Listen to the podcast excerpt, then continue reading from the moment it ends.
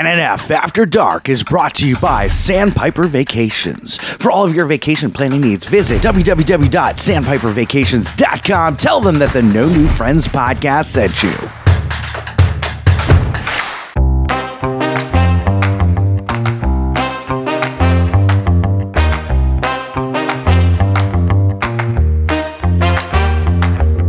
Welcome to NNF After Dark. Chris is going to take you through the highlights of the previous episode and maybe even say some bad words, plus celebrity interviews and much, much more. And now, here he is, the scumbag reselling hoarder himself, Chris Yob. Well, I'm not Chris Yob, but uh, I am Scott. Chris is in Germany right now, and this is NNF After Dark, or During Dark, or Before Dark, or whatever the hell Chris says. Uh, but I'm Scott from the New New Friends podcast, and I am joined this week not by Nick, not by Chris, but by Game Master Ryan and the sophisticated gentleman. Guys, how are you this evening? Good. Thank you for that short intro. I, th- yeah, this doesn't seem like an episode of After Dark. We, No. Like I feel like I should be going on and on and on, uh, but you know I've been doing this a lot longer than Chris, so some would say I'm better. Uh, I don't know. Some might. Some may. Uh, my wife would not. Uh, so it- yeah, so many things there. Alex, cut that out. So uh, we've got uh, an exciting interview coming up, um, and that's really all we're going to have time to, for tonight because it's a, it's a longer interview, and I didn't want to cut it. It is amazing with Eddie Deezen. Now, uh, sophisticated gentleman, did you know who Eddie Deezen was before this interview? I did. I'm a big fan of his even before I knew you guys were having him on. So remember when you first announced in our Discord, which folks can join by going to your Patreon to officially join and become a member for as low as $2 a month. So in that Discord chat, you actually posted about Eddie Deezen, and I was blown away. You know, I grew up with the Polar Express. I remember watching Midnight uh, Madness. And so excellent, excellent film actor, very memorable, very iconic voice. And I was blown away that he was somebody that you guys were interviewing. Yeah, it, it was funny because I only know him from Grease and the Polar Express. Uh, I I didn't know all the, the you know Kim Possible and and I didn't know what uh what was it Dexter's Lab. I I didn't know that show. Um, and I mean this guy's iconic. He's he's done so much. Yeah, I mean he's the, the voice of Mandark in uh in Dexter's Laboratory. Uh, Game Master Ryan, did you know who who he was? I knew who he was from Polar Express, but I hate that movie. Uh, but I knew who he was because he was very annoying in it, which he was supposed to be. Um, I, I didn't really know who he was too much before the interview. But now, after the interview, I'm probably his biggest fan. Like, Uh, he is amazing. I got to ask Ryan, you said he was annoying in Polar Express. Did you base Jersey Man, Florida Man after him? Oh, thank you. I'm just kidding. I'm kidding. That's funny.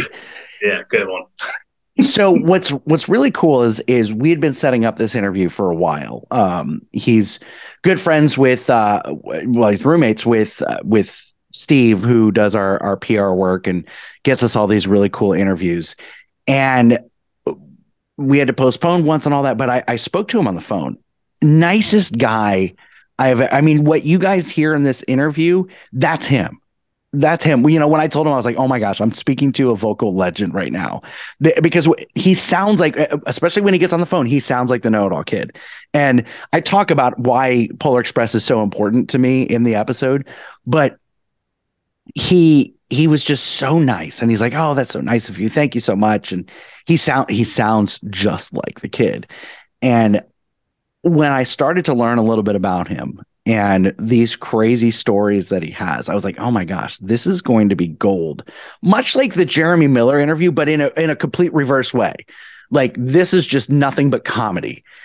And Jeremy Miller, it was like I knew it was going to be good uh, because I know who he is, and I thought it was going to be a lot of fan service and all that. But then Jeremy Miller took us down this very real road, and really, that Jeremy Miller uh, interview, I think, is what shaped After Dark to be what it is today, where we take kind of a serious look at things because of that Jeremy Miller. So this is Eddie Deezen in the opposite way was more than what we bargained for. It's such a fantastic. Uh, a lot of the comments are top three interview of all time on any podcast, oh, yeah. which I'm blown away by that comment. Uh, and I'm not saying that to brag, um, but it it's a fan. I cannot wait for you guys to hear it. I also so if you Google Eddie Deezen, he ran into some legal trouble. Uh, you know, and and articles love to say Grease star arrested. And he talks about that, which I thought was really cool uh, for him to be honest. And and it's funny when we were going through this interview, someone messaged like, "Hey, have you Googled uh, Eddie Deezen to to to to see what happens and all that, or, or, or what he went through?" And I said, "Well, I'm sure that there's a, an explanation." And and Steve and Eddie were so great because I asked them on the phone. I was like, "Can we talk about this?" And they're like, "Yeah, absolutely." Um, so Eddie, I know you're going to be listening to this interview or this this episode. So thank you so much for being so transparent and just so goddamn funny. Uh, because by far one of the best interviews that I've ever been a part of, and I can't wait to for everybody to hear it. Um, other highlights for you guys come from this interview coming up, but just a tip. You can't give the oh, everything. The away. makeout story was really good. The makeout story. The makeout. He's story. an open book about everything, and I love that about him. Mm-hmm. Yeah. I absolutely I think... loved his energy too. Uh. Uh, and there was a moment in the interview where I started doing some Googling on him and I found some interesting information that I wasn't aware of. And I started texting Chris about it. And it was really cool to hear Eddie talk about that. But the biggest thing for me is just how much he likes to use people's first names, which I know he'll talk more about that in the interview. And I absolutely loved hearing about that. Yeah. Yeah such a great guy and we're going to put we're going to put his link on cameo because he does a lot of stuff on cameo where he'll send you a message. Uh, he'll do the Mandark laugh uh, he'll talk like the uh, the know-it-all kid. So it, it's 30 bucks for a video on cameo. Uh, I mean, like if your kids or or your family members or someone loves Polar Express, I mean, what a great gift for the holidays. Uh, and we'll if you just if you go to cameo.com and search Eddie Deezen, he pops right up. But we'll also put his link in the episode description. Uh, support him. Um, and listen, she was he's he's he's less expensive on Cameo than the cute girl that I had to do the intro, uh, you know, a couple episodes ago that we don't use anymore. Uh, but please support Eddie in on Cameo. It'll it'll it's worth the 30 bucks. But without further ado, enjoy after the break the Eddie Deezen interview.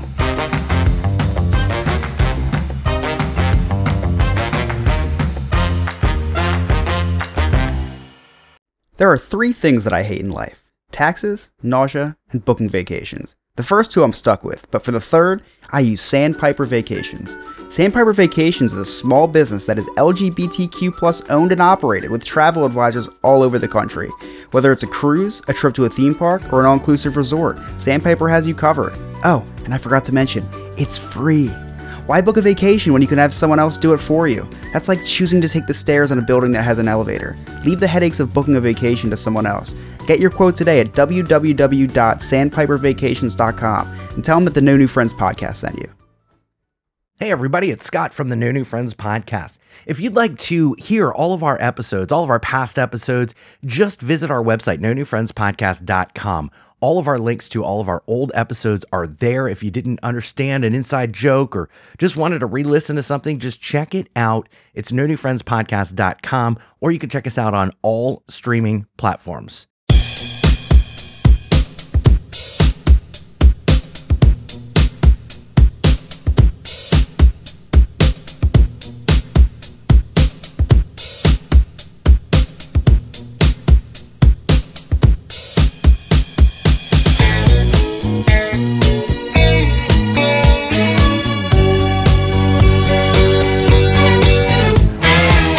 Back to the No New Friends podcast. We are joined by an extremely special guest. Uh, we've been talking, well, we've been lining this interview up for a while. I'm so excited. Uh, you've seen him in in Grease and Grease 2, uh, and you've heard his voice in the Polar Express as the know-it-all kid. And, and there's so many other credits too, which we're going to get into.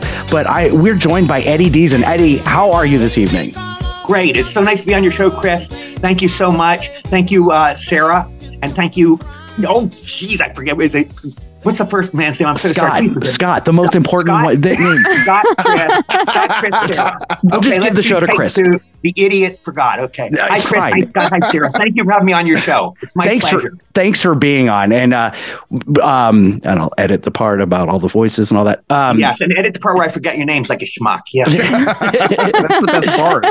Yes. they forget my names on a, on a regular basis it's fine Well, I, I do that all the time. You're you're three very nice, wonderful people, and I, I do that with waiters in a restaurant. I will, I'll forget all the time. I'll forget who my waiter was. I have. I'm 66. I'm at the age where I can remember the earliest memories. I can remember walking the first time. I can remember being fed in my crib. I can remember being toilet trained. Literally, my earliest memories. But I will be in a restaurant and I will forget my waiter. And I'll forget Huh. something. Just I'll go. Did I just say that? I'll forget these real close memories, but I can go way back easy. I remember all my memories from kindergarten. You know, all those early memories. I remember. wow sarah does not remember a whole lot either but that's more like weed induced um, Okay. No. so eddie where did where did your career start uh, tell me how you got into acting and voiceovers and stuff Okay, I'll tell you the story that got me started off. I'll tell you uh, a weird story, and this story, I'll tell you a story that changed my life for one dollar. My entire life was changed because of one dollar. Okay, I was I was born in 1957. I was born March 6, 1957. I was graduated in 1975, and I knew I wanted to be a comedian. So I was planning around my junior year. I'm going to go out of high school. I'm going to go to New York and be a comedian. You know, you go to either New York or L.A. But I'm in Maryland, so of course New York's closer. I'm going to go to New York and start my career. So the summer of '74, my family and I we go on a vacation in New York City. And you know, I was exhilarated. You, you've been, have you been to New York? I have i have Yeah, yep. it's, like- it's exhilarating. You know, the, the great restaurants, the, the people. You know, just the thrill, the crowds, the shops, the shopping. It's so much fun. And I was caught up, and I was exhilarated. I went to see the Marx Brothers movie had been re-released, Animal Crackers, and I went there four days in a row at the Rialto. I was in heaven. You know, seeing the Marx Brothers on the big screen. I was so happy. I had a joyous time. So I'm with my parents when I go, I'm going to go out for a walk. And I, I was like, I was 17. I probably weighed about 105 pounds. I was skinny as a straw, you know. So I'm going to take a walk. So I went out alone without my family for the first time. So I'm walking on the streets, taking New York in. This guy stops me on the street. He goes, Hey, you give me a dollar for change? A dollar for change? Okay. So I get a dollar bill and I give him a dollar. So the guy just stands there. I go, Where's my change? He goes, You didn't give me no dollar. I go, Yes, I did. I gave you a dollar. Where's my change? He goes, You didn't give me no dollar. I go, Sir, I gave you. That. And we went back, and, and finally it dawned on me. I realized I'm being hustled. I grew up in a little town called Cumberland, Maryland, and we didn't have hustlers like that. This guy was a street hustler. He's a con man. I've never met a guy like that.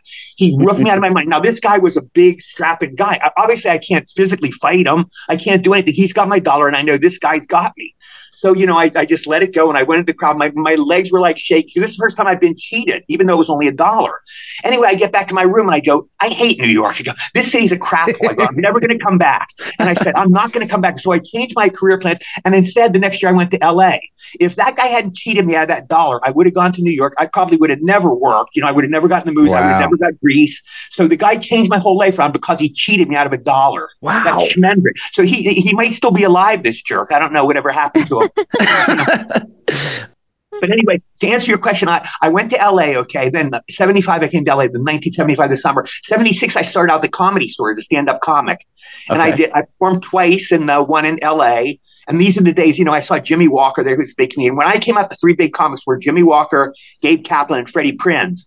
And I saw Jimmie Walker live, and I performed at the Comedy Store twice. I got good applause, good laughs. So Mitzi, the owner of Comedy Store, goes, "Why don't you go to Westwood? You're a good comedian. Go to Westwood." So I went to the Comedy Store in Westwood, and I tanked.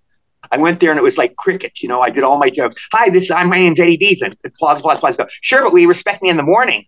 That was my opening joke. Dead silence. Crickets died, and I said, "I hate doing stand up. I didn't want." So anyway, about November of that year, do you guys remember the old Gong Show with Chuck Barris? yeah yeah Okay. My TV debut was on the Gong Show with Chuck Barris. Wow. They had open auditions in Hollywood. Yeah. And I got on the Gong Show. I did my routine. I was Gong. You know, Sarah, if you don't know it, it was like a talent show. It's like America's Got Talent. You'd be on it. The celebrities didn't like it. They would gong you with a big gong. I So think did I, my- actually have heard of this. Yeah, now yeah, it's coming back. It's on YouTube. Yeah. You can, my episodes, uh, we can't find it, but you can see the show on YouTube. And they did a Gong Show movie. But I did it and Paul Williams, the singer, gonged me. And so I didn't win, but I won uh, a waffle iron. They gave me a waffle iron as a consolation prize. That was my prize. And anyway, uh, later, uh, Paul Williams gone me. Okay, so this is like thirty years, thirty or forty years later. I'm at an audition. Who's there? Paul Williams is sitting there. So I go, I go, Mr. Williams, hi, I'm Eddie Deezen. I don't know if you remember, but you gonged me on the Gong Show thirty years ago. He goes, oh, I'm so sorry. Please forgive me. I go, Mr. Wims, he goes, please, you got to forgive me. I go, Mr. Wims, it was a lark. It was a joke. I didn't take it serious. Please don't take it so serious. Of course I forgive you. He goes, you don't understand. He goes, I'm an Alcoholics Anonymous. He goes, we have to get the forgiveness of anybody we've hurt. So I Oh, go, wow. Mr. Williams, you didn't hurt me at all. But he was very, you know, very serious. It was really important to him. So I accepted his apology and he was very sincere and he apologized to me. Yeah. Wow. Wow. yeah Oh, he's a very sweet guy, very nice man. Yeah. So how did uh tell me about the the Grease audition and how that Okay. Came- came to play. is- it- Okay, this is I don't again. This is a very religious story. I don't know if you guys are religious or secular. All three of you, it's, it's and it's none of my business. But take this how you want. well It's a Sarah, very Sarah's Sarah's Jewish uh Okay. Oh, um, shalom, shalom. and uh Shalom. Chris and I are unpra- non-practicing uh, Catholics. Okay, I understand. It's it's none of my business. I'm just saying religious people take this as a very religious story. Secular people say you're just lucky. It's a total coincidence, but this is the true story. I go into Grease. I went into my audition for Eugene. I dress up in like a Pee Wee Herman suit. You know, I had a little ice cream suit, and I greased my hair. And it was called Grease, and I didn't know Eugene. I didn't know didn't have grease. The tough guys have grease. Eugene didn't have grease hair, but I had Vitalis, and I put it in my hair, and I rubbed it in a lot of grease because the movie's Grease. Anyway, I went in. I auditioned, and there were three guys there: the director Randall Kleiser, the producer Allan Carr, and the casting director Mr. Joel Thurm. And while I was auditioning, I had like three lines as Eugene, you know, and they were nudging each other. And I read my lines, read again, and they were nudging each other. So I thought that was a good sign. They were nudging each other. They meant they liked me. So anyway, I went home about two days later. My agent called. He said, They want you for Grease. You're hired. So of course I'm over the moon. You know, I called my parents, my brother and sister, my friends in Cumberland, Maryland. Like, I'm in this movie with John Travolta and Olivia Newton-John. It's called Grease. Blah blah blah. I went crazy. Anyway, about three days later, my agent calls me again. She goes, Eddie, I have bad news. They're going to write you out of Grease. They they ah. decided Eugene's not an important character. He has a small role, so you know if they don't really need him. They're going to write you out of the movie. So I'm sorry. So you know, I wanted to kill myself. Of course, you know, I Oh, thought wow. she goes, I'm going to come over and see you. She drives over and sees me. She goes, We're going to go to church and pray. I go, I'm Jewish. You know, she goes, Come on, we're going to go to church. There's a church that's still there. It's off Hollywood in Vermont in Hollywood. It's called Our Mother of Good Counsel Church. It's like halfway up there. There's a theater there, a movie theater right by it, but it's a church. You can still see it. But anyway, we went in the church. He goes, We're going to light candles. I'd never done this. We lit candles at the altar. We each, she gave us a uh, Mhm. match. We each lit these candles. They had an altar. And we prayed fervently. I prayed, you know, please let something good happen to me. God, please, God, let this go good. Anyway, I swear to God, about two days later, she gets called. Eddie, they called me. They're call- they want you back in Grease. So they put me back in Grease. Now, Wow. again, religious people go, oh, the Lord was looking over you. That's a God driven story. Secular people, my friends say it's a total coincidence. You just lucked out. You just got a break. So take it however you want, but it's a 100% true story. Wow. That's crazy. Yes. Wow. Yeah. Incredible. Very cool. So was this was this Jewish church or a Christian church? It's a Christian church. Okay. All right. So Christian Sarah, church. As Sarah would Christian say, God is better than Jewish Sarah God. and I could say it was Goyim. Yeah, it's Goyim Goyim, church. Okay. Yeah. yeah. but it is totally a Goyim church. Yeah. And yeah, I, I don't think, I think it's the first Christian church I've ever been into. I used to go to synagogue all the time when I was a kid. You know, we go every week. But yeah, That's so Once interesting. a week, you know, twice a Yeah. week, three times. Right. And as you know, Sarah, this is, I, I think it's changed a little bit. It's come a little bit more modernized. It is, it's a very, I'm not criticizing it all because it's not my place, but it was a very chauvinistic religion in that women were like lesser citizens. We would have what's called a minyan, and it was 10, you needed 10 men. If a woman came, she Yep. didn't count. So I, you know, I would be dragged in minutes. My sister got off the hook. She'd never have to go to minyans because they didn't mean it. You could have hundred women, but and they didn't mean anything. But you had ten men, and that's a minyan. So and a minyan was a certain kind of service. Yeah, I want. I, I think they might accept women now in a minyan. Might have They do now. They do yeah. now. Okay. Okay. So they become a little more enlightened. Yeah. That's interesting. Yeah. You you got to reprise your role of uh, of Eugene in Grease too, which is really cool. You know, to, Yeah. to be part of the sequel. Yes. Yeah, I, I don't know how you guys feel about that. I, I didn't like Grease, so I love Grease. Oh, it was of course. Grease terrible. It was terrible. Yeah, No offense, it was terrible. now I know, I know Scott and Chris and Sarah. I know that Grease. Some people I, over the forty-five years since tomorrow's our anniversary. Tomorrow is Grease's forty-fifth anniversary. Over the years, I would say I've met twenty people out of the hundreds and hundreds and hundreds that love Grease. It's my all-time favorite movie. I've watched it a hundred times. Blah blah blah blah blah blah. Especially girls and women. They they Mhm. just go crazy over Grease That's me. yeah, exactly. But I've met like maybe 20 people over the course of those years that say, I like Grease too better than Grease. And, you know, it, it's, no, there's no accounting taste. All Wow. taste- you know, all art is subjective. You know, like I say, there's people that think the Sex Pistols are better than the Beatles.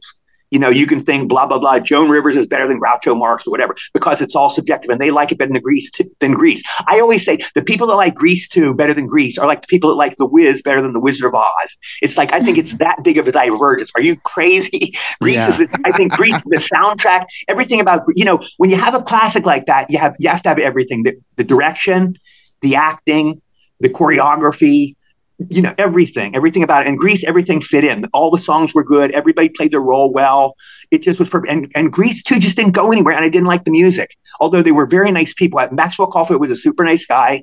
I went on the set the first day and maxwell's there in his dressing room and he goes eddie would you like to come in and, and we had tea and cookies as these cookies and teas a proper british guy you know we had tea and cookies very gentle and i go this movie's going to tank i go this is going to be on so bad I go, but you know Grease is like John Travolta, you know, in this leather coat strutting around. And I go, this can't, this guy can't do it. Even though he's a wonderful actor and the nicest guy in the world, nothing about him. It just, the character didn't fit him.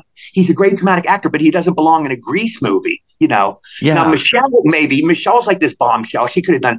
Now, Michelle Pfeiffer, I only talked to one time. I met her on the set, and she was like Marilyn Monroe beauty. She was like, knock you off your, out of your socks, beautiful. And I went up to her like in a day. I go, I go like an idiot. I go, you're beautiful. And she goes, thank you. That was the only time I talked to her. I was like, I was mesmerized. She was just so drop dead gorgeous. Now, Eddie, you talked about the 45th anniversary of Grease. There's also a very another very important 45th anniversary coming up. Can you tell me what Oh, that? was that? Um, don't tell me. 45th anniversary. Was that? Um, not. I want to hold your hand. Yes, I want to hold Oh, your Hold hand. Of course, yeah. Yes, I yeah. want to hold your hand, which was Yeah, a, well- um, which of course was about. Boston Uh, first film. yep, Robert Zemeckis, my favorite director's first film, and the first film Steven Spielberg ever produced. Really? Didn't, didn't know that. Yes. Yeah, that's a true story. And it is, it, I play myself. I'm a Beatles nut. I'm a rabid Beatles fan. I don't know if you guys have seen it, but it's where we're all, it's the story of seven teenagers go to see the Beatles on the Ed Sullivan show in 1964. Now, Eddie, where were you from? Where were you from? I'm from Maryland. No, no, Cumberland, no, in the movie. it's- in the movie. in oh, the I'm movie. sorry. I'm from, uh, uh, I, I don't remember. We're from uh, The- New the Jersey, great- I think. Yes, the greatest state Yeah. in America. Thank you. Oh, okay. Got No, it. Chris is from New Jersey. You'll have to Jackie excuse my friend. Frank- You know, Yeah, no, Jackie Gleason, Jerry Lewis, Frank Sinatra, New Jersey. I mean, Frankie Valli, there, are New Jersey, with Joe Pesci. New Jersey's of the fun, best. great talent. Oh, yeah, yeah, Now, what I wanted to ask you is, you Mm-hmm. obviously we talked a little bit before. You love the Beatles. Now, Mhm. um, how important was this movie to you? Uh, since you have this amazing love for the Beatles, and do you have any fun Beatles stories? Uh, yes, and this ties into it. This it's funny you say that, Chris. This Beatles story ties right into it. Okay, I do a scene in the movie. I don't know if you guys know the Marx Brothers. Are you Marx Brothers fans? I know know, I know, the Marx yeah. Brothers. Yeah. Okay, Yeah. the Marx Brothers do a movie called Animal Crackers. It's an, or it's what their second film. In the movie, Groucho's doing a scene with Chico, the Italian brother. And Groucho's talking, and Chico does this shtick. He goes, he, they're doing a tech. He goes, I try to solve the crime. And I go, where would they put the painting? And the answer come back. It's in this room. And I go, who would have stole it? And the answer come back. And he does this gag, and the answer come back. Anyway, I stole this gag and put it in I Want to Hold Your Hand. It's me and this girl, Wendy Jo Sperber, who plays Rosie, and we're trying to get tickets to the Beatles show. Mhm. So anyway, I, I go, uh, uh, I'm the greatest Beatles fan. I'm the greatest Beatles expert in the world. Ask me any Beatles question in the world. You can't stop me. I know everything about Beatles there is to know. I go, ask me who's the oldest Beatle. And the answer come back, Ringo. Ask me who's the youngest Beatle. And the answer come back, George. Ask me which Beatle has blue eyes. And the answer come back, Ringo. And I, I, I do like that. But I stole the gag. Anyway, I love that. later after it came out, my I had a friend named Joe Pope who used to write, and he tragically he died of AIDS, sadly, but he was a great guy. He used to do a Beatles magazine called Strawberry Fields Forever, and he somehow got an interview with Paul McCartney. wow. This is like a couple of years later after we did I Want to Hold Your Hand, and he goes, Paul, he goes, did you ever see a movie called I Want to Hold Your Hand? And Paul McCartney goes, and the answer come back, Ringo. Oh, and the answer come back. So, so Paul wow. McCartney, Paul McCartney did an impression of me, which is one of the highlights of my life. Wow. Yeah. oh yeah. my goodness. Oh I'll tell you my I'll tell you my ah. other. Paul, I have one other great Paul McCartney. story. Paul McCartney's birthday is coming up in three days, and I, I don't know if you guys see my Facebook page, but I'll post about him. I'll post these stories, but I'll give them to you early. My other Paul McCartney is in 1984. I was on a, a show called Punky Brewster at NBC. Yes, you Oh, were. Yeah, Yeah. yeah. And there was this wonderful guy in the show named George Gaynes. He was this distinguished actor. Hello, Eddie. Hello, Punky. There was this real distinguished actor. He was a great guy. And he goes, Eddie, you're a Beatles fan, aren't you? That's what I heard. I go, yeah, George Gaynes. He goes, I got your two tickets to see Paul McCartney on the Tonight Show. It was like the next night. I'm George, are you serious? I could have kissed the guy. You know? So he got me two tickets. I took a friend. We saw Paul McCartney on the Tonight Show with Johnny Carson. Anyway, after the show, Paul comes out in a sports car. He's leaving the studio, and we all converge like a hard day's night. You know, like 200 fans. We we surrounded his car, I touched Paul on the shoulder. He, he rolled down his window, and I was right there close. And I touched, so I touched the Beatle. I touched Paul on the shoulder. now we were all there, and then Paul had to leave. He had a, a lady in the car, by the way. I think it was probably his wife, Linda, but there was a lady. I don't remember who it was, but Paul was there with a woman, and it was a little sports car. Anyway, as Paul's driving off, I felt this crushing weight on my foot. It felt like an elephant stepped on my foot, like, like Chris Christie stepped on my foot. Smash! My foot. It was it, like it felt like it broke my foot. I think to this day he drove his car over my foot. I think he just was speeding. It was a little mini car. It didn't break my foot. It drove over the front end of my foot. So I think I'm not sure, but I think Paul McCartney drove over my foot and then he just drove off. Wow. Now, now, funny you bring up the driving habits of somebody uh, of Paul McCartney in the car. Uh, do you believe that Paul McCartney died in a in a car crash in the seventies, and the, the Paul McCartney that you saw was just an actor? No, definitely not. That's an old rumor. That was 1969. It was, it was a false rumor. Thank God. This is what I know about. This is what I figure about Paul McCartney. This is my own realization about that. And take this in and assimilate it. I, I think this is true.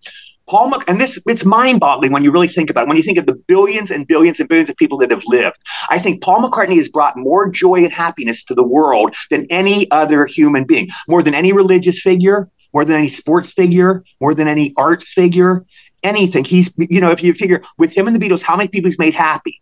Whereas religious people, of course, have brought a lot of happiness, but they brought a lot of, un, you know, there's been unhappiness with religion too. There's always been dissenters, and there's been, but with Paul, it's pretty much been all happiness. He's just brought joy to the world for like what 50 or 60 years now, Yeah. and nobody can compare to his record. Certainly, Now- no athlete has done it, you know, and, and nobody in showbiz has done it for as long as Paul. You and, could- and the songs will just go on. right. Like, he's kind of he's kind of like Shakespeare, you know. th- These songs will just go on forever. They're so beautiful. Now you say this, Eddie, but I have Mm-hmm. to. Uh, I, I'd be, you know, I have to to talk about a little bit about this. Sure, I'm gonna uh, spew off a list here: Dexter's Mhm. Laboratory, Right. Oswald, Codename Kids Next Door, Kim Possible, Scooby Doo, SpongeBob SquarePants, Fairly Odd Parents, Johnny Bravo, Our Real Monsters, Goof Troop. right. All these titles have to do with you, my friend. Yes, yeah. You you played voices in every. So, so first of all, I, I just want to thank you for being a huge part of my childhood. Oh, it's so my pleasure. If I brought you happiness, that makes me so happy. Really, that's why Well, we do it. Oh man, well we just talked about before the show that you were the the voice, uh, major voice of Dexter's Laboratory.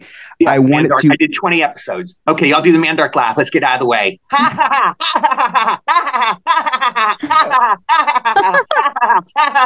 I'm not as good as I remember. I was like in my 30s, I think, when I did it. So I'm I'm 66 now. That's all my my adenoids have left. Oh my Eddie, my sister's gonna freak out when I show her this. Uh, this is what we used to watch growing up. Uh, that just made my it made my year. Yeah, it was a wonderful show. I wanted to ask you, as a voice actor, Mhm. um, what was your what was the most important role to you? You know, you talk about Paul McCartney leaving an impact on people. What was the most important role to you, and what you believe left an impact on others? Maybe it was a family member, maybe it was a friend. Is this just voiceovers you want to talk about? Yeah, yeah, voiceovers. hmm Does this count Polar Express? Can I, or do you Sure. want- Yes. The Polar Express, definitely. The effect of Polar Express. I always, even though I'm Jewish, it had always been on my bucket list. I swear, I had all Christmas is my favorite holiday. Even though I'm just, I just love Christmas. I'm a Christmas. Yeah, I love holiday. to this day, even though we were on, all on computers, I love sending out Christmas cards. I'll send out like hundred Christmas cards to my friends, and I just love Christmas. Eh, I love the spirit. I love Christmas carols, and I love the time of year. And I'd always had my bucket list. I wanted to do a Christmas movie. And so anyway, I, Bob Zemeckis uh, directed me, and I want to hold your hand. And then he wrote me into the Polar Express movie he's doing called the Polar Express. Now, if you Oh, yeah, the Polar Express is That's a based on a book by Chris Van Allsburg. Yeah, Mhm. it's a book. It's like about 18 pages. It's a beautiful Yeah. little book. Eddie, My I'm gonna not even in the book. Yeah, no, Eddie, I'm going to interrupt you real quick because Sure. this is this is such a, you you are such a big part of of my family's life, and I just want to explain real quick. Oh. Sure. When, when my sister and I were kids, every Christmas morning, uh, my parents would invite us at, before we could go open presents. We would all come in and lay down in their bed, and we would read the Polar Express, the the Polar Oh, Express wow. book, yeah, and it came so with a little yeah, it came with a little bell. So we Yeah. were so excited when they they announced that this Polar Express movie was coming out. Yeah. To this day, to this day, every Christmas season, my entire so my my mom, my stepdad, my sister, my brother-in-law, my niece, my nephew, all my kids, my wife, we we all spend the night at my house and we do a Polar Express sleepover party where Oh, we cool. watch the Polar Express. We pu- when And the hot cocoa. chocolate song comes on, we pause it. We make Very hot cool. chocolate. So you're you are part of my Christmas tradition, which is why I was so excited to have you on this podcast. Not because of Grace, but because of Polar Express. So thank Well, you. Thank you. Well, you're very kind. It's so gracious. You thank you. And it's a, it's a beautiful story. I'm so glad I, ca- I helped cause that. That's very beautiful. Yeah. Now, Scott, now Yes. you watch Polar Express every year. Every Probably- year. Probably multiple times. You probably watch it every night before you go to bed. Now, there's Tom Hanks, but Right. who's the second most notable voice in that movie, Scott? There was okay. Here's where the kind of the screw job came in. Peter Scolari, who do you, do you guys remember Bosom Buddies with Tom Hanks and Peter Scolari, the show? Yes, yes, the two guys in drag. That was Pete, the, the the lonely boy. That was Peter Scolari. I don't know. To the I was talking to Stevie, my manager, about it like yesterday. So for some reason they didn't use his voice. It's it's me. Tom, there's four of us. The four main guys. It's Tom Hanks, me, Peter Scolari was the other one, and for some reason they used. And the girl, the pretty girl, the hero girl, the Mm-hmm. African American girl, is Nona Gaye, who is Marvin Gaye's daughter. You know. Wow. No, I did yeah. not know that. Yeah, wow. that's the four of us in there. For some reason, they now we all did it there. The kids are based on our movements. It's a mo- thing called motion capture. It was an Oh. incredible procedure. Every day, the four of us would put on skin diver suits, like those rubber skin diving suits. They would glue a skin diving cap to our head. Literally, I'm not kidding. And they would take a, a marker and mark 152 dots on our face. I swear. Then they take these little lights and glued 152 lights to our heads. I swear to God. And then they'd shine this kind of a ray on us, and that's how they got our movements. That's incredible. After we did our Wow. scenes, they had yeah, they had four little kids. They had a little kid Tom, little kid me, a little kid Peter, a little kid Don, and they would do the same scene with their arms and move it like us. And somehow they morphed us into kids' bodies. Don't ask me how, but that was that was the technology 20 years ago. Now it's probably you know technology moves so fast. It's probably much easier now. But this was the first motion capture film. So you hear our voices. It's me, Tom, and Nona. But for some reason, they didn't use Peter's voice, which I never figured. That's a different voice, but it, it's Peter's movements. But it's for little kids. But it's Peter kind of got screwed. Wow. So Eddie, who did the voice of the hero boy? Because IMDb has it credited to uh, Daryl Sabara. I always thought it was it. Josh Hutcherson. Oh, it, it could be either one. I'm not sure. I don't know his name, but he was a very nice guy. uh, But it could be either one. I'm so sorry. I don't know. I don't even know who did my voice. Who did my body stuff? well, they they've got both on IMDb. Both are credited for for the voice. So I don't know if it was like an Olsen twin. Oh, yeah. Just you flip know them what? in. You're right. No, no, no. God, you're right because they didn't use Tom's voice. You're right. Tom was it was another, but Tom did have other roles. Tom played five roles in it. But Right. you're right. It was the Right. only of the of the main four characters. It was only me and Nona that used our voice. That's that's really my voice. and It's really Nona's. But you're right. For some reason, they didn't use Tom and Peter, which I don't know why. Yeah, it's it's strange Yeah. because there's two voices credited, or there's two actors credited for the voice of the hero boy, and I've I- I've just Yeah. always wondered that. Yeah, I wonder why they. I, I don't know. Tom played four characters, and I'll tell you my. Well, Tom played, of course, the hobo on the train. He Right. played Santa Claus. He played Right. the conductor, and uh, technically, he played the hero boy because that was his movements. You know, Tom was we we filmed it for ten weeks, and every day I worked with Tom, and we did those movements together. And he played. Uh, oh, he plays the father at the beginning of the film. Right, He's the father. right. So Tom has five roles. Now I'll tell you my brush with greatness. When we were doing it, Tom was real close with Marlon Brando. They were real close pals Wow. and they wanted him for the hobo on top of the train to play that role. And this was close to Marlon Brando's passing. This was the last year of his life. And Tom goes, he was really, really sick. Tom goes, we really want you for this movie. It's called The Polar Express. We want you to play the hobo on the train. We're going to give you cue cards. We'll make it so easy. We'll knock it off in a couple hours. Please, can you just come and do it? But Marlon was just too sick. And then he died a couple months Mm. later. But if he had done it, I could have been in a film with Marlon Brando. I could have met Wow. Marlon Brando. So that was my brush with greatness for that one. And then Tom took the role, you know. Well, I, okay, hold on. You're saying that would that was almost your. br- You were in a movie with Tom say Hanks. yeah. Like Yes. Tom Hanks is one of the most iconic uh, actors of our time. I Oh, my, mean, he's my favorite actor of all time. I'll tell you, this is true story. My two favorite actors of our generation, maybe all time, you know, I like the old time comedians the best, but of the actors of our generation, my two favorites, I swear to God, are Tom Hanks, John Travolta. And those Mhm. are two I got to do films with both of them. So I lucked out. Wow. My first day on the set, okay, I didn't even know. He just hired me. Bob Zemeckis knew me from I'm gonna hold your hand. So he wrote me into the film. So luckily I didn't have to go through the audition process. So my agent just calls, you know, Bob Zemeckis wants to direct in this film called Polar Express. And I go, of course, I love Bob's the best director I ever worked with. He's my favorite director. So I come on the set the first day. I didn't know Hanks was in it. And Oh, I'm there wow. the first day, and Bob goes, "We're doing this new thing called motion capture." And he showed me the film of it, and he and the voice of it, it showed this weird movement. It was a guy's. I go, "That sounds like Tom Hanks." So anyway, I go, "That sounds like Tom Hanks." He goes, "Yeah, Tom Hanks is the star of the movie." So I'm about to have a conniption. You know, are you serious? so anyway, we're all there's like a, hundred of us lined up on the set. He goes, "You'll love Tom. He's like a big kid." So Tom Hanks comes bouncing in the room. He comes up to me first. I swear to God, he takes my hand. Hi, Eddie. I'm Tom. I go, no shit, Sherlock. Are you baby. This guy is such a nice guy, and I, I have like a hundred Tom Hanks stories. Every day was a new story with this guy. He's just was the sweetest, nicest guy. Anyway, the closest I can say is he's like a big kid. He's like I, I remember seeing him on the set, and he was dressed as Santa Claus. And, you know, for the Santa Claus stuff, he had to get in the Santa Claus suit. And I go, that's really you. I go, you're really Santa Claus. I go, you were probably Santa Claus in another life. You are just Santa Claus because he lives to make people happy. That's all he does. Yeah. I'll tell you, this is a great Tom Hanks story, and I'll sum him up in this story. This is what he is. I was talking to him on the set one day because the joy of it was every morning we, you know, before you start shooting, there's free time, and every day I could get kibitz with Tom, so I could ask him anything and he'd answer it. So one day I was asking about Jackie Gleason, and I go, "You did that movie, Nothing in Common with Jackie Gleason. I love the Honeymooners. What was he like?" And Tom goes, "Oh, Jackie was great. You know, he's a total professional. You know, he knew his lines. He was always on time. He always hit his mark, and you know, he was there every day, and blah blah blah blah." So anyway, I go, that's interesting. So I go off, I'm talking to Peter Scolari. I go, you know, it's funny. I was just talking to Tom about uh, Jackie Gleason. He said what a great guy he is and how much fun it was to work with him. And Peter goes, you know, that's just like Tom. He goes, Jackie Gleason was an asshole to him. He goes, Jackie Gleason was mean and rude to him. He goes, Tom was not a big star then. And Jackie was very arrogant. You know, he like was very rude to Tom. He wasn't nice to him. He didn't treat him well. He goes, but Tom will not say anything bad about anybody no matter who he refuses to say a bad word about anybody. And that's Tom Hanks. That's the kind of heart he has. He just won't say anything bad about anybody. Wow. Yeah. That, that that doesn't surprise me at all. At, yeah, at yes, all. Yeah. The way he the way he seems is him. And the same with John Travolta. You just look at him and you know this is a really, really nice guy. This is a total mensch, and that's the way John Travolta is. Same thing. Wow.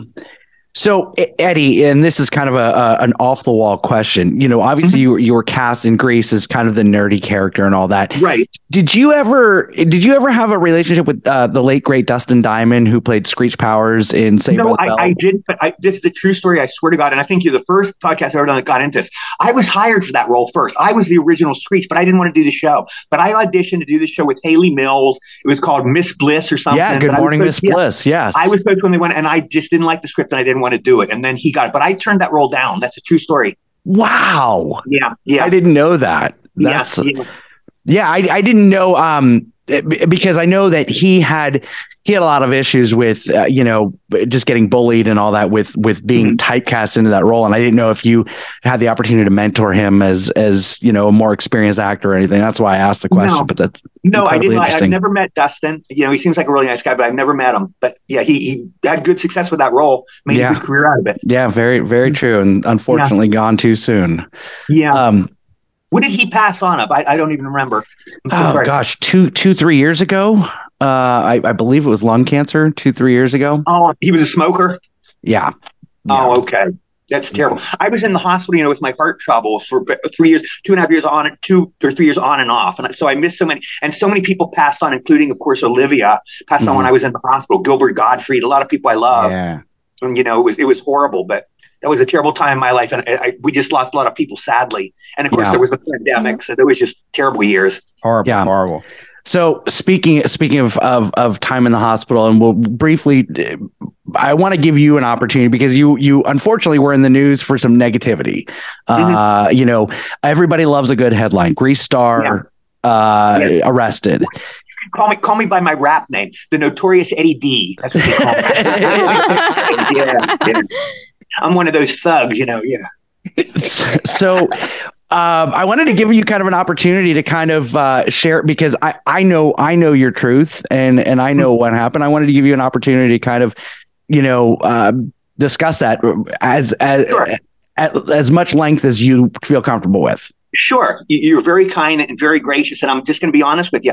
I was born with a heart murmur, which means uh, a heart murmur. There was a, a a, a, a valve in my heart that wasn't connected to it. People's hearts, you know, usually go lub dub lub dub lub dub. You know, that's a normal heart. My heart for my whole life goes went shh dub shh dub shh dub because that valve was not connected. Mhm. Doctors would listen to my heart. They go, "That's a really severe heart murmur you have." But uh, you know, my dad had a heart murmur. John F. Kennedy had a heart murmur. Jerry Lewis had a heart murmur, and you just live. You know, you can live your life with them. Yeah. Anyway, about I would live my life and it never caused me any trouble. Around 2019, I started feeling weird. I was doing signing shows and all. I was starting to feel woozy and dizzy. I don't know, and I got really scared. I thought I was dying. What was happening was the valve had come totally out. Oh wow. There was blood leaking into my brain. literally from that heart. It was, I, I don't know if it would have been fatal, but it was, I think it probably would have been fatal. There was blood leaking in my brain. I was feeling woozy, you know. So anyway, in early 2020, it was January 6, 2020, I was rushed to Ruby Memorial Hospital in West Virginia. They did emergency open heart surgery on me. Wow. I remember clearly I was in bed and a nurse said, she goes, we're going to get a helicopter and fly you out. But, and you know, I don't remember a lot of that period because I was so drugged up for those three years. Right. But um, they had the emergency surgery. Then I got a bad break. My heart got infected after that. And then I got another bad break. I had a bad stroke. So I had really a bad triple whammy. And the nurse said, by all rights, you should be dead. After the, the stroke, I literally, I couldn't walk. I couldn't talk, I couldn't eat, and I couldn't sleep. Literally, all I was as close to death as you could imagine. So anyway, I had lived my whole life pretty much drug free. I don't believe in drugs. I'm like I'm like a Christian scientist. I don't even take aspirin, but they put me on a regimen of like 20 pills, which obviously some I need, but they put me on a horrible antidepressant called Xanax which is powerful and it, it's mind altering. And I didn't know they had me on this. I would never have agreed to because I don't believe in that stuff. They put me on that and I was really freaked out and I started doing really bad and I started, you know, going roller coaster really bad and worse. I was released from the hospital. I started doing some crazy stuff. I'll look back at my old Facebook posts from that period, like early 2021. And I put these posts that were just, you know, my mind was just insane. I had a thing, this really happens. I was at a restaurant in Cumberland, Maryland, and they didn't want to admit me. They didn't want to make because I was causing trouble around town, getting into trouble, and they didn't want to admit me. So they were chasing me around this Chinese restaurant. The police were there, and the police were chasing me around, and I literally threw plates at the police. This oh really, oh my God. Which a friend, a friend of mine at the hospital said. He said, "If they have that on surveillance film, it's got to be one of the greatest restaurant surveillance films of all time." running around the chase and throwing plates at cops, but that literally happened anyway. Throwing plates at the police, of course, is second degree assault. So I was put Right. into jail for a month for that, and then I was put into a hospital, which was a, it was a Dickensian horrible, horrible hospital. And the, the nurses were nice, but it was a horrible hospital for eight months. I was with these 19 other guys, and you know we made friends, but these were some tough guys. These were drug addicts and really tough prisoners. These were hardcore guys, you know. And I was there for eight months, so it was really hard. Anyway, I finally got out. Steve, my manager, and his beautiful wife Denise took me in and I- I've been living at their home for five months now. They're they're my guardians and they have been so wonderful. They're Steve's like my brother and Denise is the nicest lady in the world. They've just been wonderful to me. So I'm very happy here and that chapter's over in my life. But it was it was a horrible chapter. Yeah. Well, thank you for Wow. thank you for sharing that. I Yeah, I, I sure, appreciate it. Absolutely. Thank So- you. Go ahead, Chris. I know. I, I just had a quick question. Uh-huh, Now, sure. We um we talked a little bit about religion early in the episode. And we and we don't want to get deep into religion, but Uh-huh. Please. when you I, when I you Goo- metaphysical questions at all. yeah when you Google Eddie Deezen, you see, you find Eddie Deezen Scientology. Is that is Right. that is that some rumor or no, is I, w- I was in for several years earlier. Really? I obviously because Scientology is very, very anti-drugs. Because I was given all those drugs, I'm, I'm not eligible. It's not a cruel thing, but that's their policy. Because I took all those psychiatric drugs, I'm not eligible anymore. So I'm pretty much gone. But I had nothing but only good experience with it. I knew Nancy Cartwright. Uh, John, of course, when I did Grease, John was the first Scientologist I ever met. And I go, I thought it was weird. I go, these Scientologists are weird. And I met John. Right. I go, this is the nicest guy I've ever met. He's so cool. So that was my first thing that got my interest. And I was in for several years, and it, it really did help me and made me a more ethical person, a better person, and it just helped me in a lot of ways. But I'm I'm not in anymore. I've been Now- I've been out for like several years now because of that. I do want to elaborate on that just a bit because Sure. Scientology gets obviously it gets a bad rep. Nobody Yes. understands it. Nobody. Right. So you're you're saying that uh, Scientology helped you as a crutch, basically, so that you would uh, stray away from from drug use. Is it so you wouldn't No, uh, no, I, wasn't into painkillers drugs at all. Wasn't that. Just I not, was, no, not like very- hard drugs, but pa- but No. painkillers after the surgery. What? How? How? no, was- no, I, I wasn't into drugs for that long time. They didn't get me off the drugs. They got me. I was put on the drugs. I pulled myself off that. The I see. had Gotcha. I had to get myself off those drugs. It was it was horrible, and it was it was an ordeal. gotcha. Because you can imagine from going to no drugs for my whole life to 20 a day. My friend Sure. Mary Ellen knew, knew a nurse that was taking care of me. She said, she said this nurse said they had these 20, like 20 pills litter they were putting. I didn't even know that because I, I hardly remember the period. I was so blacked out on Xanax, you know, Yeah. and yeah. you know that just black, that's really the blackout part of my period is the last three years. I only remember sporadic thing. Steve would go, "Do you remember I picked you up at the airport and we went to a site?" I don't remember any of that. This Wow. stuff just blanks Wow. out. But Scientology will, isn't. It, they're very big on ethics you Okay. know, honesty, truth. And I used to, I'll be honest, in my early career, I was a shoplifter. I would go to shops and steal stuff just to make money, just as a goof. I didn't think it was serious. I would go and steal books. You know, I would, this is, you know, they have the alarms at the bookstores now. But when I was mm-hmm. first in Hollywood in the 70s, I would steal books. I'd put them under my shirt and then I go sell them. You know, just stuff like that. You know, just non-ethical things, going out with the wrong girls. Yeah, you know, yeah. not being honest with people. Scientology is very, very big on ethics. But Jerry Seinfeld was in it. And That's he said the ethics of Wow. it, yeah, the ethics of it is really, really good part that I think can help anybody. They just believe if you're a really ethical person, it, it leads to an ethical life. And when these really, really unhappy people, you know, really straighten your ethics out and it will make happier. And I found that's true. Oh, that's Hmm. really interesting. It's something I a religion I know nothing about, and I Yeah. when when when researching you, it came up, and I was like, wow, I'd love to ask him a little bit about that and your, Yeah, your experience with that. That's very interesting. Yeah. Now, Eddie, um, I I heard a rumor that you pushed a car off a cliff. Can Yes, you can, can you tell me story. about that? Okay, I knew this. We used to play poker all the time. Yeah, we used to have weekly poker game. You know, actors, we have all this free time. So we play poker. We play poker through the night, me and my pals.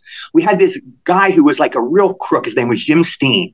He would like, we called him the fish. He was the world's worst poker player and he was a real dick, but he was not an honest guy. Anyway, for some reason, we went to Las Vegas together. Me, Steen, and the guy named Paul Nagel. We went together. And Jimmy, for some reason, I gave him $3,000. He talked me into it and I said, win us some money. So he proceeded, of course, to lose all the money.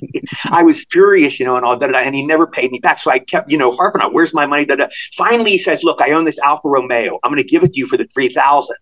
I know nothing about cars. My friend Freddie said that's a good deal. Alfa Romeo is a great sports car. It's easily worth that.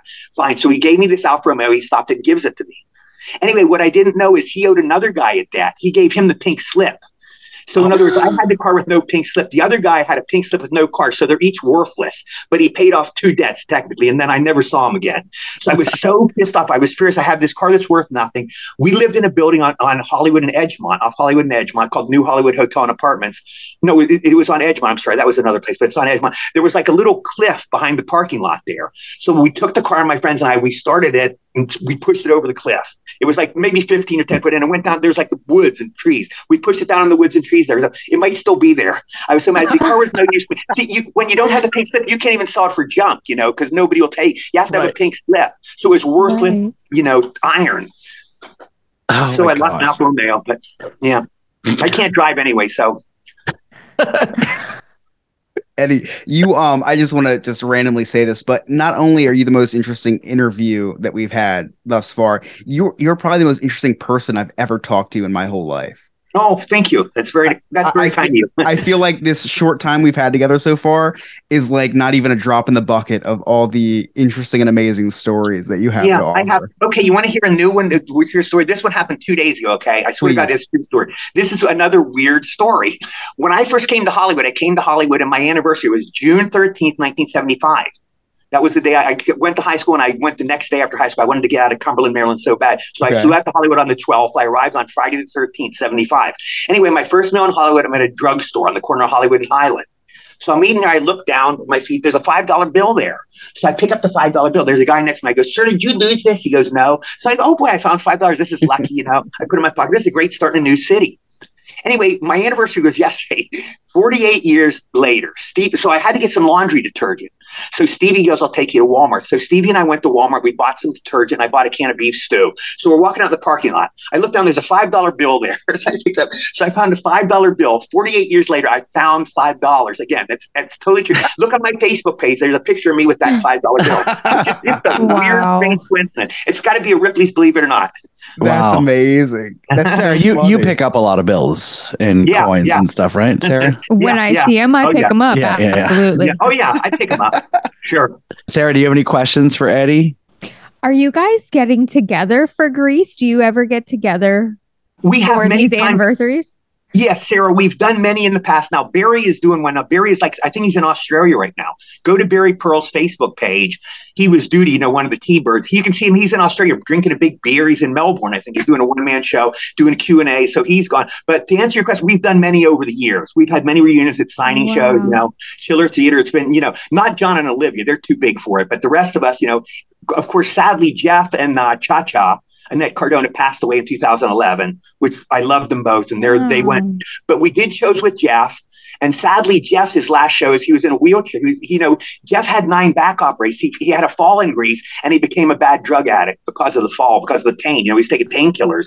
And he was like decrepit Oh, in his wow. last few years, you know. And if you look at Grease, he's like this Greek Adonis, you know, this Greek, you know, a, a male animal, you know, I would do shows with him. And he was gnarled over, you know, in a wheelchair. And I would wheel him around. And the girls would still giggle over him. Oh, it's Nicky. They, they were still seeing the guy from Grease. But he looked like he was about 96 years old, you know, he's the poor guy. But he's Wow. the same sweet guy, you know, Eddie, do you want a soda? You know, Eddie, can I get you anything? Eddie, you should charge more for your picture. He was like my big brother. but I would take him. He had to go to the bathroom. I would wheel him in his wheelchair, Kenickie, you know, and uh, and then he passed away. And Annette, Cha Cha, I hardly knew her on the set. I talked to her like one time. But then we had one of our we you know we'd have get-togethers just as parties. We'd have reunions. You know, all of us would go. And I got to know her at a party once we were driving there, and it happened. She and I got paired up. And we talked in the car today, and I got to know her, and we really became friends for that one time. And I saw what a beautiful person she was. We told each other our life stories, and then unfortunately, she died shortly after that. She Oh. she died of lung cancer. She never she never smoked a cigarette in her life, but she died of lung cancer. That's like uh, there was someone, uh, Christopher Reeve's wife. Uh, Really, did- same thing. yeah, same thing. Died of uh, lung cancer. Never smoked Horrible. a cigarette. In her, Yeah, Uh, yeah, it's terrible. And then meanwhile, I'm a uh, pack a day smoker, and I'm doing just fine. You're in good health. Yeah. Yeah, it doesn't. It's all it- subjective. Who knows? Yeah. There are some guys, you know, life is so crazy. Some guys will smoke four packs a day and they'll live to 96. And then you see Yeah. these guys will do exercise and, all, and they'll kill over at 30 and die. You don't know. Absolutely. We just Ah. kind of, you know, we do the best we can. You know, you try to go with the odds and do the best you can. But it's so capricious. You don't know how the universe works. yeah. Yeah. Um, Eddie, is there anything you're working on now? Uh, anything coming up for you? Uh, no, just, you know, we've been doing, a lot- there's not a lot to do. In South Carolina. It's wonderful. I'd love to get back into movies eventually. We want to get back into signing shows. I've been doing signing shows for like 30 years. I've been doing it since the 80s. I was sick, you know, and in the hospital, and the pandemic came. But Stevie's trying to get me back into the signing shows, the Comic Cons I love doing. we Oh, do a thing called, yeah, we're doing cameo videos, which we do about several a week. We do like three I've or four watched some week. of yours. They're very Yeah. entertaining. Yeah, they're so much fun, and you Yeah. make people happy. You know, Eddie, can you wish my wife happy anniversary? Uh, we'll do pep talks. You go, Eddie, can you give me a pep? talk? We had the last one. He goes, I'm a young director and I'm nervous. I'm scared. Can you give me a pep talk? Oh, and I gave him a pep talk. I said, you know, we need artists like you. Da da da.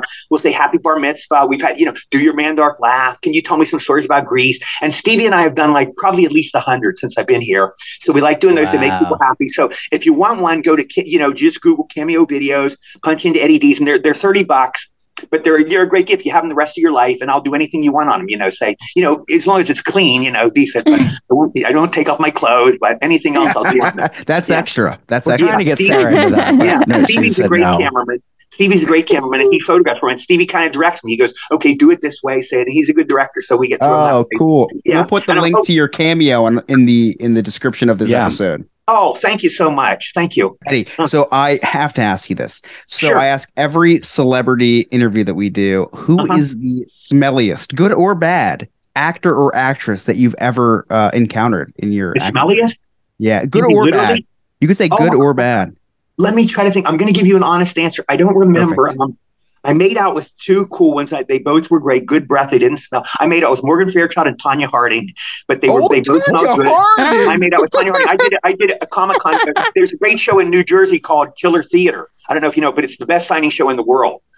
So about, this about 20 years ago, when Tonya had her thing with Nancy Kerrigan, you know, she hired her, she knocked her in the knee. I heard She about was there that. as Yeah. guest Chiller, yeah. And at this time, Tonya was looked on as like a villain. You know, she was like a not like you know, Sure. not the degree of O.J. Simpson, but she was, you know, she was Oh, no, on as a pretty close. So she, yeah, yeah, she didn't That's get the thing. That's the thing. O- OJ allegedly Yeah. kills someone. Uh, Yeah. No big deal. Tonya Harding took out America's Sweetheart's Exactly. knees. Exactly. Yeah, Yeah, yeah, she was the biggest they- villain yeah. at the time. Yeah, they hired Ton, or O.J. Simpson and Robert Blake have both done signing shows. They're both murderers, you know, ostensibly murderers.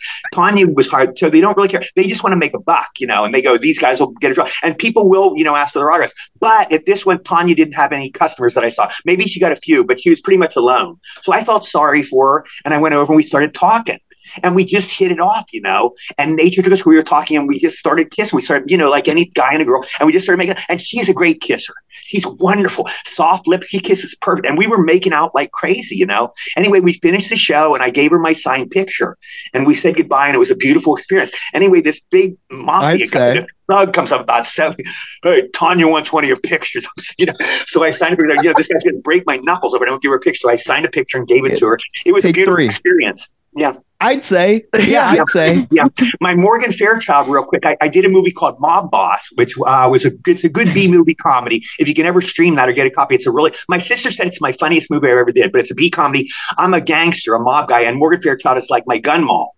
But anyway, Morgan was like very sweet, and she was always alone. We'd all have lunch together, all the cast crew, and Morgan would always have lunch in her dressing room alone. She was sweet and maybe shy, and and she, you know, she's a star. She's probably used to not having lunch with the rest of us. But anyway, one day she comes, she goes, Eddie, do you want to have lunch with me? So of course, being a guy, you know, I'm thinking this is summer of '42. I'm going to bed her down. She must have sex with me. You know, I'm going to have an affair with Morgan Fairchild. So I was nervous all day. Oh my God, I'm going to disappoint her. Blah blah blah. So anyway, I knock on the door. Da, da, da. She goes, so she went to have lunch. So we sit and we have lunch. The lunch was served, and she told me her whole life story. It was one of the most beautiful lunches I ever had. She just talked. She just wanted to talk, and she she told me about Warren Beatty and her whole life and growing up in Texas and blah blah blah. And she told me her whole life for like an hour and a half. It was a beautiful lunch. She was a beautiful, so special cool. lady. Yeah, yeah, Oh, yeah. That's and she lost amazing. out having her loss. She didn't get to have sex with me, so she's the one. who lost. Um, all right, some rapid fire questions for you before Sure. we finish this up. Uh, Mhm. what what are your must haves on the craft service table? Um, oh, let me see. Okay, I'll tell you my must not have. My food buttons. Here's my biggest food button. Like everyone has one they can't eat absolutely. You know, Stevie has he hates tomatoes. He will not eat tomatoes. Mine is red or purple onions. I just can't stand. I like the white onions when we grew up. I like the regular white, onions, but I hate red or purple onions. So I will not eat them if they, if they get in my food. I won't. If they put it in my salad, I won't eat the salad no matter how you, hungry. You never That's know when you're going to make out with Tonya Harding. Yes, You can't, exactly. you can't be exactly. eating onions. Right. I just I can't stand that. What I like to have, let me see. Um, you know, I can, I can eat pretty much anything except that. That's my biggest button, I think. Um, what I have to have is uh, I I don't really mind. I nothing's you know as long as the food's good, as long as it's edible. Yeah, I'm not a big hot dog fan. Low dog maintenance. Yeah, yeah, pretty low All right. maintenance. But I like good food. Like like Polar Express, we had really good food. That was like a great you know thing. I, I've done B movies where you get like you know crackers and cheese or like hamburgers from McDonald's, and then you go to a big production. and They have pretty good craft services. You know, really good meals. That's cool.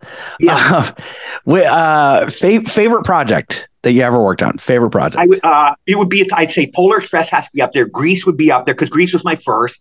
Um, Polar Express, Grease, so many of them, so many movies have just been a joy. I want to hold your hand because Steven Spielberg, of course, 1941 because of Steven Spielberg, the honor of being directed with him, and the, the pleasure knowing John Belushi, who was the sweetest guy in Mm. the world working Oh, with him. wow. Wow. So that was a joy. War Games was great. War Games, I'll tell you a story. We changed American history with War Games. The movie I did, War Games, I worked one day, but it changed the course of American history.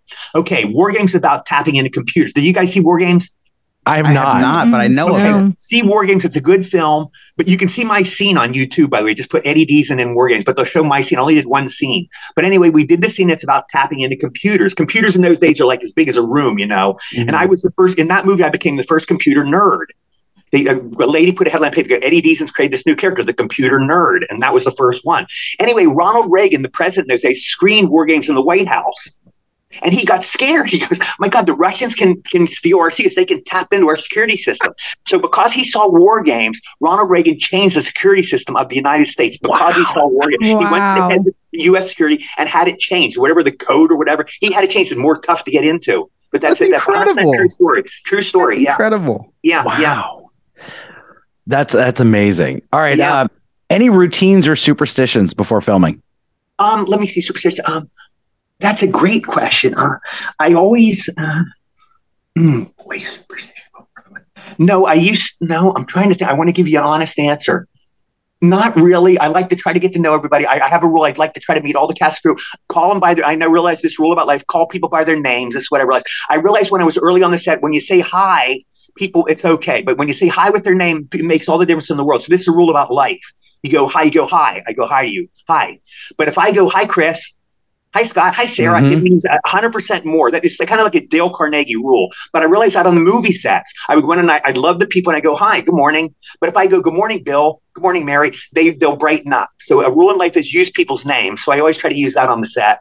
Uh, I and I've be noticed that about you. I've talked to you on the phone Yeah. a couple times, Yeah, and I've noticed about you. You're always hi Scott, hi Scott. Uh, Yeah, so- and yeah, I- I yeah, like you're that, absolutely right. Yeah, the people I love, and, and, you know, most people are good. I've worked with a few dicks over the years, you know, but very few. Most of the people are very nice. The big stars I've met, unequivocally, all the big stars are nice. The only ones you have trouble with are the the losers, you know, the the small timers. I've worked with a few of them. I Right. didn't like, but you just go. The the privilege we have is, in other words, a movie or a TV show or a voiceover. If you work with a dick.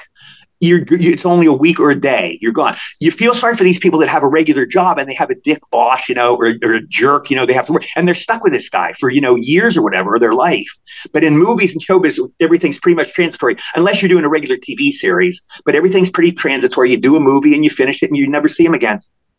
Now, Eddie, first of all, I just want to compliment you on your Dale, Dale Carnegie reference, one of my favorite books of all time, uh, How to Win Yeah. Friends and Influence People. One of the best Okay. books Well, you're, you're a very nice guy. You you probably apply that. Yeah.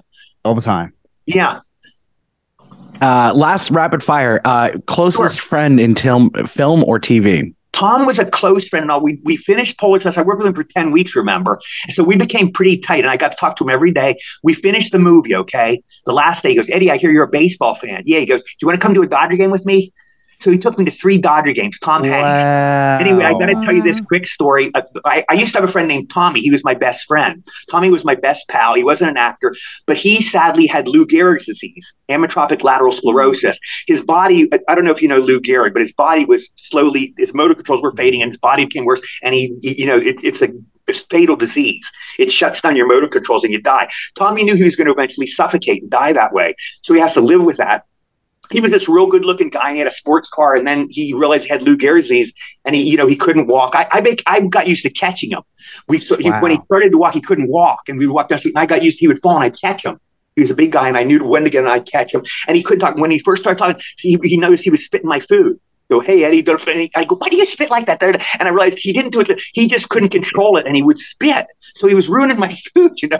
So I wanted to eat. I put a cloth in front of him, you know. Okay, Tom, but but he, the poor guy couldn't help it. Anyway, Tom said you can bring a friend to the game. Tom Hanks said that. So I go, okay, I'm going to bring my friend Tommy. And then I brought Tommy there. And Tommy, you know, he he would drive because I can't drive. So he would drive, and sometimes he's drifting over into the other lane. Tommy, move over because I can see. He, you know, he wouldn't stop for a red light. It's a miracle he didn't get killed, but he would drive us. So he drove us to that game. Anyway, we're there, and Tommy like stumbles in. You know, he like he couldn't. I'm not trying to ri- ridicule him, but he he couldn't control his body. He looked, you know, physically challenged. So we go up with Tom Hanks and I go, oh my God, was this wrong? This is going to be a train wreck. Introducing this guy to Tom Hanks. So we get in we go to Tom's box seat. And I sit Tommy down. Tom Hanks comes around and sits by him. So I'm like, cover my eyes. Oh my God. Tom can't even understand what the guy's saying. You know, hey, Mr. Hanks, how, you know, you can't, you couldn't even understand. what guy- Mhm. it's like, this is going to be horrible. So I turned away. Then I turned back. I noticed Tommy's talking and Tom Hanks is earnestly listening, nodding his head. You know, he, this is the kind of mensch he is. So Tommy's telling him things, you know, Mr. Hanks, and, you know, you couldn't, and Tom's listening and asking him questions. And then Tom takes a baseball out and signed it so and gave it to Tommy. Tommy treasured that ball for the rest of his life. He held it. And then after he died, Oh. he left it to me. But that Oh, was the most beautiful moment. And Hanks was, so a, you know, sweet. Yeah, Hanks was a joker. Even he goes, "Who drove you guys?" He goes- he was and all through the game, he go, we go like fourth inning. He go, "Hey, who drove you guys?" And then when we left, Tom goes, "Who drove you guys?" But I, I go, I swear to God, Tommy drove us. Tom, Tommy would somehow be able to manipulate and drive a car without us being killed. So he drove us, and that was a that was a beautiful moment. Oh wow. gosh, that's amazing. Yeah, Um, Eddie, I I appreciate so much your transparency in this interview. Uh, you're open, but you are a great storyteller. Some of the comments in Twit on Twitch right now are if if Eddie Deezen re- read the phone book, I would listen to the entire oh, thing. thank you. Everybody's very kind. Thank you. You've been a big hit. We would love to have you back on as we get closer Oh. to Christmas time uh, to Okay. talk more Polar Express. It'll so be my pleasure. I have so many Polar Express stories. I have great stories about Tom Hanks. Yeah, but it's been such a pleasure. Chris, Scott, and Sarah, you are three of the nicest people. I, I love all three. I hope we're lifelong friends. And it was my pleasure being Oh, on your show. thank show. you, Eddie. I, I wish you all Absolutely. continued success. Thank you so Thank much. you so much. Thank you. Eddie Deezen, thank you so much. It's been so, it's been Hey. amazing having you on. One Thank you so last comment, Eddie. Yes. Uh, I when I was little, I, I went to sleep with a big bird stuffed animal every day, Oh. every night. So thank you for being his temporary foster brother, uh, Donnie Okay. Dodo. My pleasure. Okay. I just can't believe how many voices you were a part of my. You were a big part of my childhood. It, it Oh, just well, blows thank you my so mind. much. Thank, Thank you. No, you. seriously, thank you. Thank you. Okay. Seriously, Have a great summer, everybody. Eddie, You thank too, you so much. You too. I we appreciate you. Bye. Oh my god. Was, that was so cool. Yeah, I when I the first time I talked to him on the phone, I was like, "This guy's gonna be gold," and and we we don't even know we don't even know how good it's gonna be. That was I, I had no idea he would like man, dude. I'm telling you, me and my sister used to watch Dexter's Laboratory all the time. I know that guy. Like Sarah, you know Mandark. Oh right? yeah. Oh yeah. Absolutely. The, laugh, holy shit! he moved his head and I saw Fairly Odd Parents, so I'm down here like Googling where he who he oh was. I- my that's gosh, Un- unbelievable! fun. Yeah, yeah uh, everybody watching so happy you were here for this and i hope you enjoyed that because that was incredible What Yeah. uh, we need? I, I, we need to have him on ten more times by the end of the year, and that will. I was be gonna enough. say, does he have a book? He needs to write a book. Right? I know. Or have his own podcast. He could just It- talk for yeah. 10 minutes, you know? would like the Bible if he wrote a book. Ten. yeah, yeah. 10, well, an hour. Yeah. He was great. He was so nice and genuine and real. I, I'm I'm getting texts from from Ryan, and I'm asking them as soon as he sends them because I knew he'd answer it. Yeah. He's like, yeah. dude, apparently he's a Scientologist. Like, oh, I gotta ask him about Scientology. Were you expecting that at all, Scott? The Scientology question? Um, he had said something, and I was like, huh. I think he was, uh, you know, prac- excuse me, practicing Scientologist, especially when he said, I don't believe in, in, uh, in, in, in medicine and all that. and that was super interesting when he started talking about it a little bit. Gave Yeah. it a little bit more of humanization. I feel like. yeah, it did. It did. It did. Yeah. Uh, thank you so much for listening to that interview. You're listening to the No New Friends podcast. We'll be right back.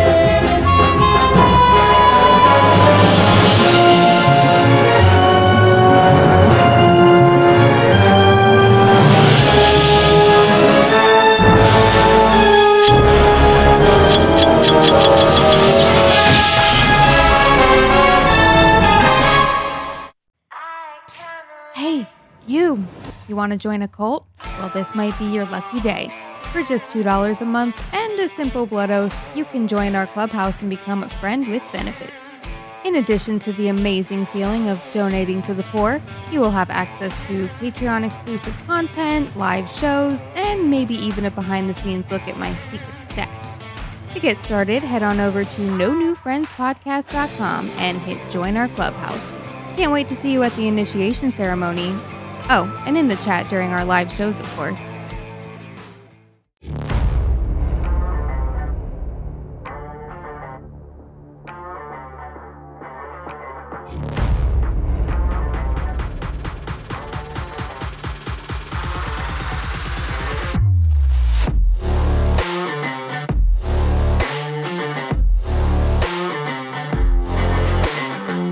Welcome back to the No New Friends podcast after dark. I uh, I hope you guys enjoyed that interview as much as as we did. Um, after re-listening to it, guys, uh, highlights for you. I already gave you my highlight. I got to re-listen to it. Yeah, when when we asked him that question, um, you know, any smelly actors, and and the thing is, I knew he had made out with Tonya Harding, but I didn't know how to just bring it up. And honestly, in in the heat of the interview, I forgot, and I was so glad that he brought that up because like we expect funny answers. We had no idea that he was going to just drop that, and uh, just so funny. So, last thoughts before we end this episode. You guys are are hosting again next week, so I'm super excited about that. Yeah, absolutely. I'm excited to be on. I have no further thoughts, Your Honor. Wow, you just went all blank on us, didn't you? All right. Well, listen, as you go through your everyday uh, trials and tribulations, just remember uh, you don't know what everybody's story is.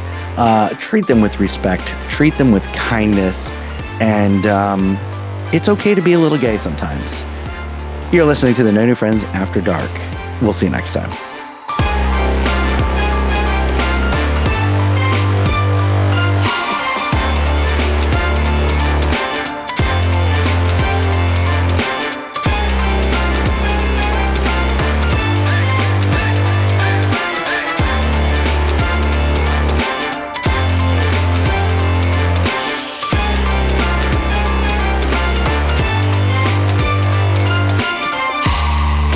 That was a bad attempt at a. Uh, you asked us the same thing that you asked us in the beginning, and I went completely blank. I'm so Well, like I haven't re-listened to it yet. I can't tell you something I already told you.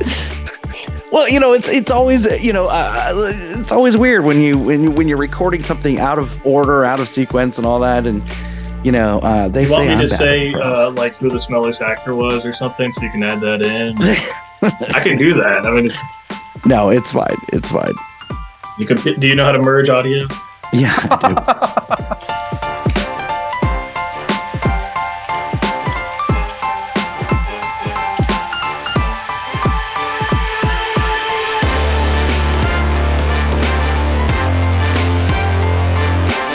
No New Friends After Dark has been brought to you by Sandpiper Vacations. SandpiperVacations.com. Just check out our website, no new friends podcast.com. Become a friend with benefits. Check out our sweet merch and so much more. This has been a No New Friends Entertainment LLC production.